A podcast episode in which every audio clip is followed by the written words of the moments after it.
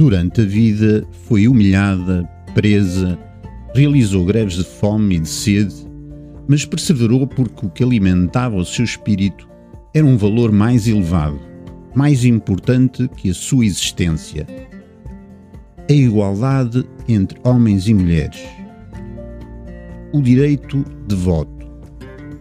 Este direito que para nós, a esta distância, nos parece quase insignificante, encerrava, porém, muitos outros. Este livro, escrito por quem viveu, sofreu, às mãos de homens de poder, por quem liderou e deu a sua vida pelos direitos da mulher. Mas a luta não foi só de mulheres. Muitos homens estiveram ao lado delas, foram presos e sofreram as consequências das suas opções. Mas foi a valentia, obstinação e justeza dos seus propósitos que impulsionou as mulheres a se libertarem do jugo dos homens.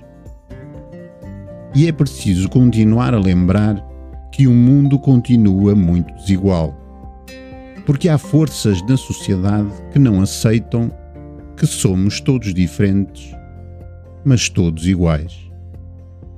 Boas leituras!